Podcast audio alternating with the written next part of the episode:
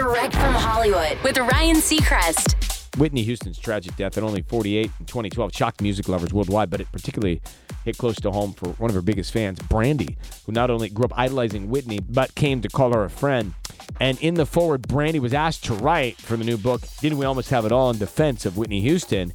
Brandy admits at first she searched for someone to blame because it was hard to accept she was gone, but now she simply remembers her idol with love and respect. Brandy writes in part, We don't have the right to speak on anything she went through in her life. No one knows what she was running from or trying to overcome. What the cost that came with that, with being Whitney Houston, that level of fame and pressure. But she has inspired generations of little girls to sing from their hearts and guts. That was her magic and legacy, and we will never have another Whitney Houston. Didn't we almost have it all? In Defense of Whitney Houston's out now. That's direct from Hollywood.